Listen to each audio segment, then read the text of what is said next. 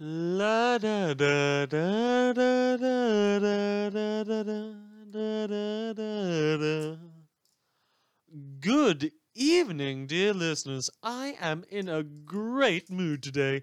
The sky is grey, tinged with purples and reds from otherworld sunsets. The clouds on the horizon are an ominous gold. So much is happening these days scattered riots, isolated looting, vanished wardens. Two years without Endbringers, and we're proving we can do just fine.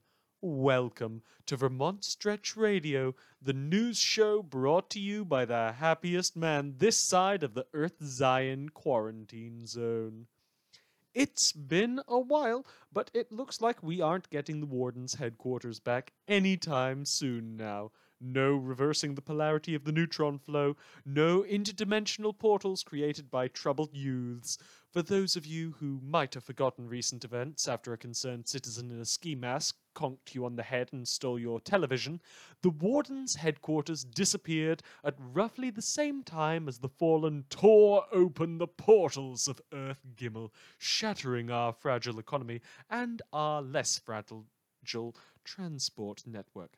Oh, and we also lost some of the alleged greatest heroes of Earth Bet, and all the gigantic, self important statues of themselves that they put all over their lavish lobby.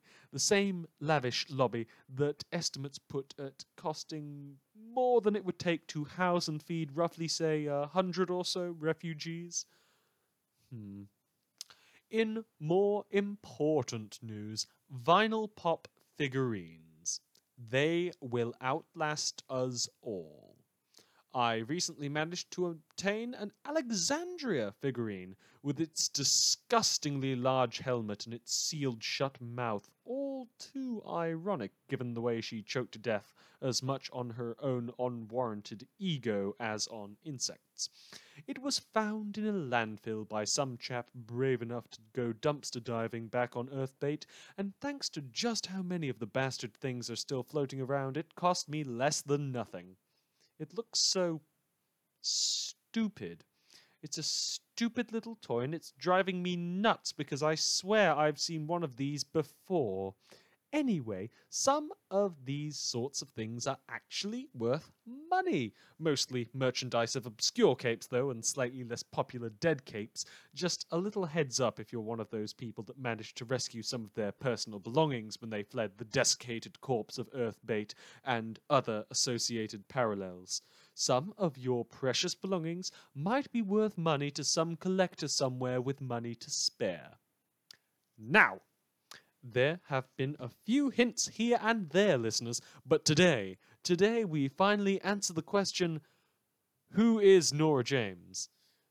Uh, no, I'm not really talking about her being the Norfair disaster, even though that was quite, quite obvious, what with her glowing eyes and the way she tilts her head up anytime someone asks about the Norfair disaster in her presence.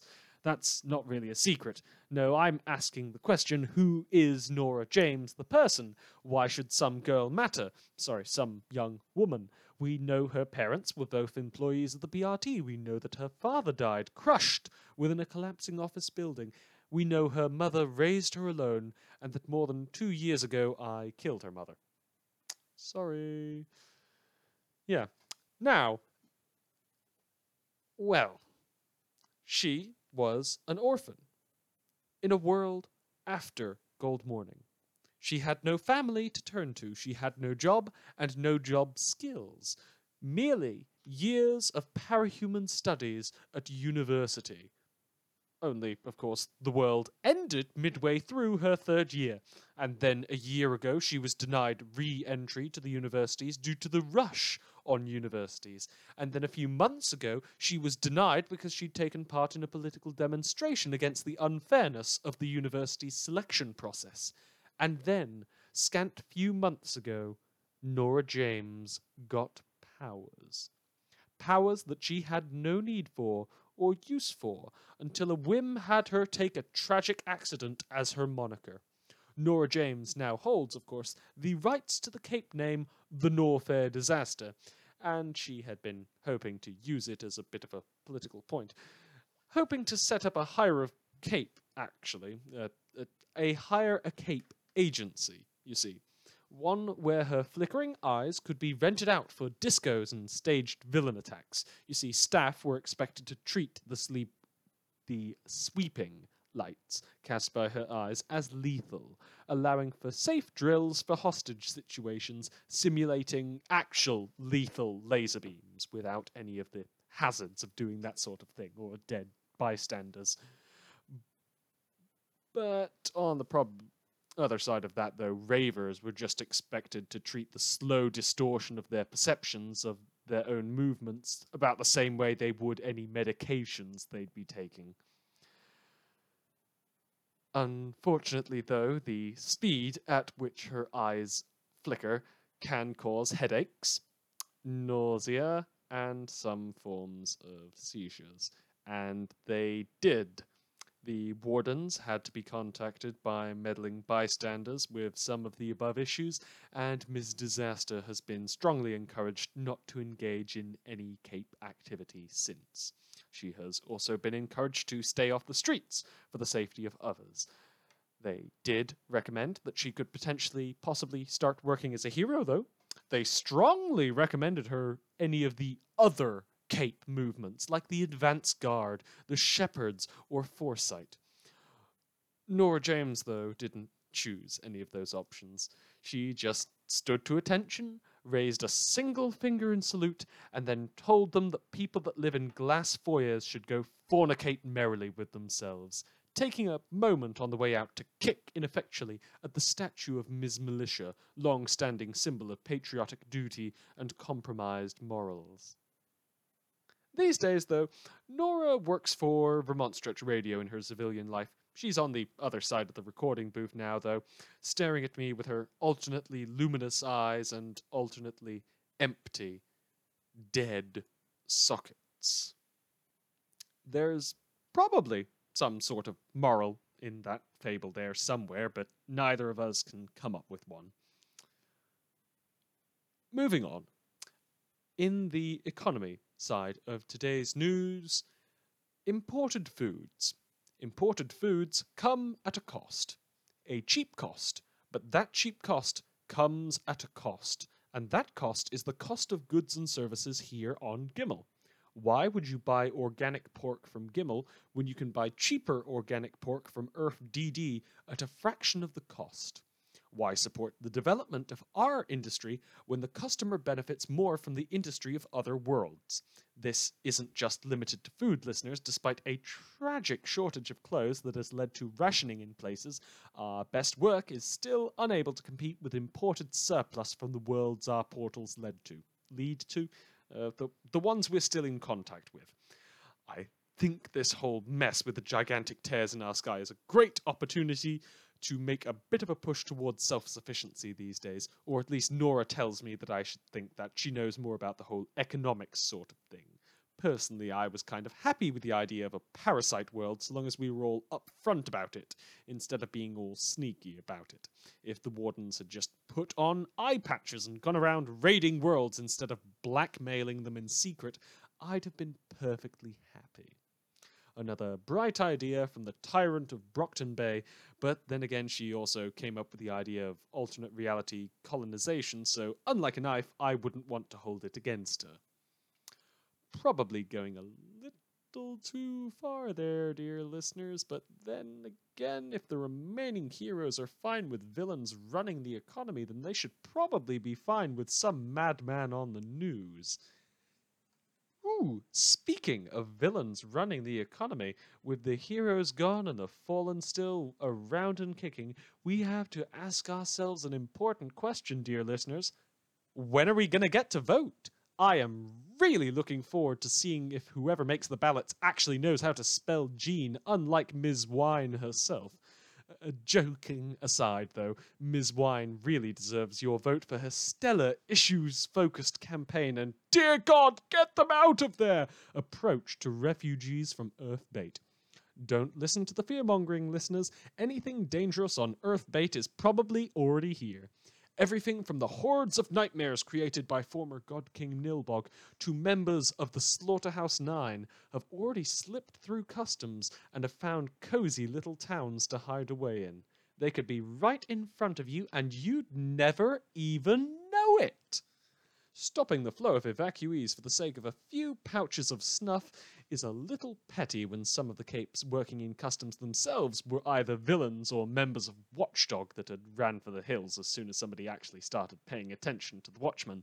So, vote for Gene Win. That's Gene with two E's and Win with two N's, a Y, and an E. Don't ask me why, it just does. Well, We've also got an advertisement slot booked here for Earth N. But believe me when I say, listeners, that moving to Earth N is a stupid, stupid idea. Not only is it openly run by the majestic stallion Lord of Loss, but it lacks almost any form of basic facilities such as toiletries, ski slopes, or public access radio. On the other hand, though, it's a lovely little slice of wilderness built around a portal, reminiscent of the frontier spirit that founded Earth Gimel in its early days. It's a hard life and it's not for everyone, but it's a place where a man can put his stamp on the land. Wait, that's not a very inclusive way of putting that. It's a place where a person can put their stamp on the land, where the sweat of their brow will last for years, where a person of any background or inclination can matter. Don't really get that option in Megacity now, do you? I don't think so. Now, moving back a little, the Fallen conflict. The Fallen conflict has yielded a few more oddities for us to ponder. For one, the implication that the Fallen were all being mind controlled by an old lady. This raises moral dilemmas about how much choice they had in committing atrocities unlike former Slaughterhouse 9 member Damsel of Distress, who most certainly had a choice, and who is now on trial for the murder of murderer and brute Beast of Burden, a man who nobody will miss. I mean, he was probably secretly a Simurgh victim or something like that.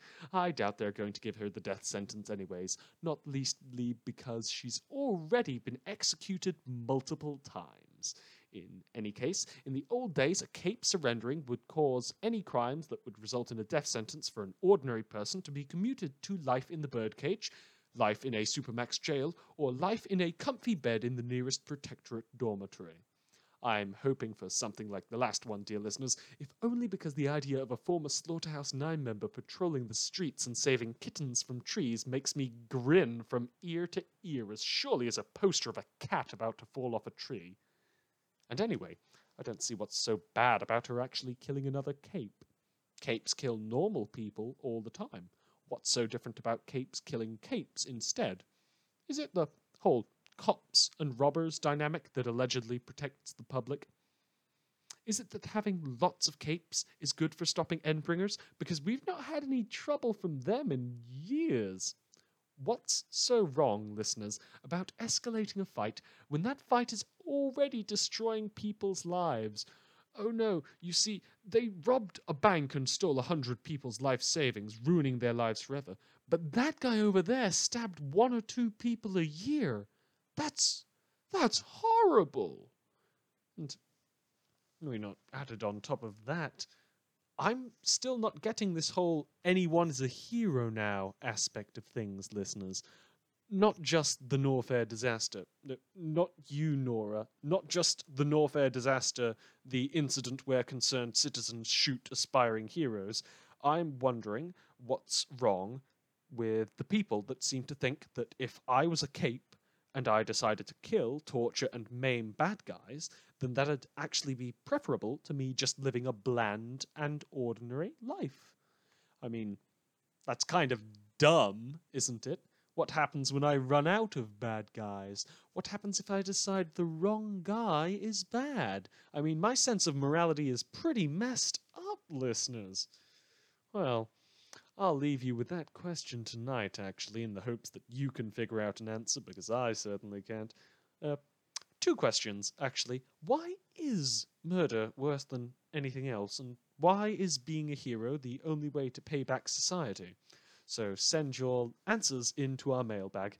Yeah, no one actually sent in any letters last week when we were calling for a dedicated mailbag, so we won't ever, ever do one but anything that's worded nicely enough is still something I'll read out on the air. Bye.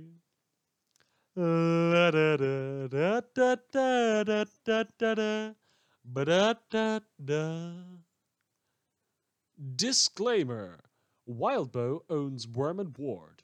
Rain is an excellent host, and Kittius now knows that rollerblading is a compound word, while roller skating is not.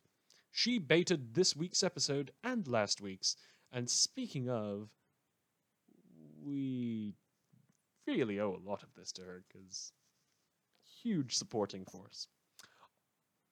Ooh, one more thing going back to last week. Uh, yeah, we didn't get any letters last week, or we got one letter, and they had asked how long it took me to write a script. And the answer is that it varies. Last week's episode took an hour while I was stuck in the back of a car.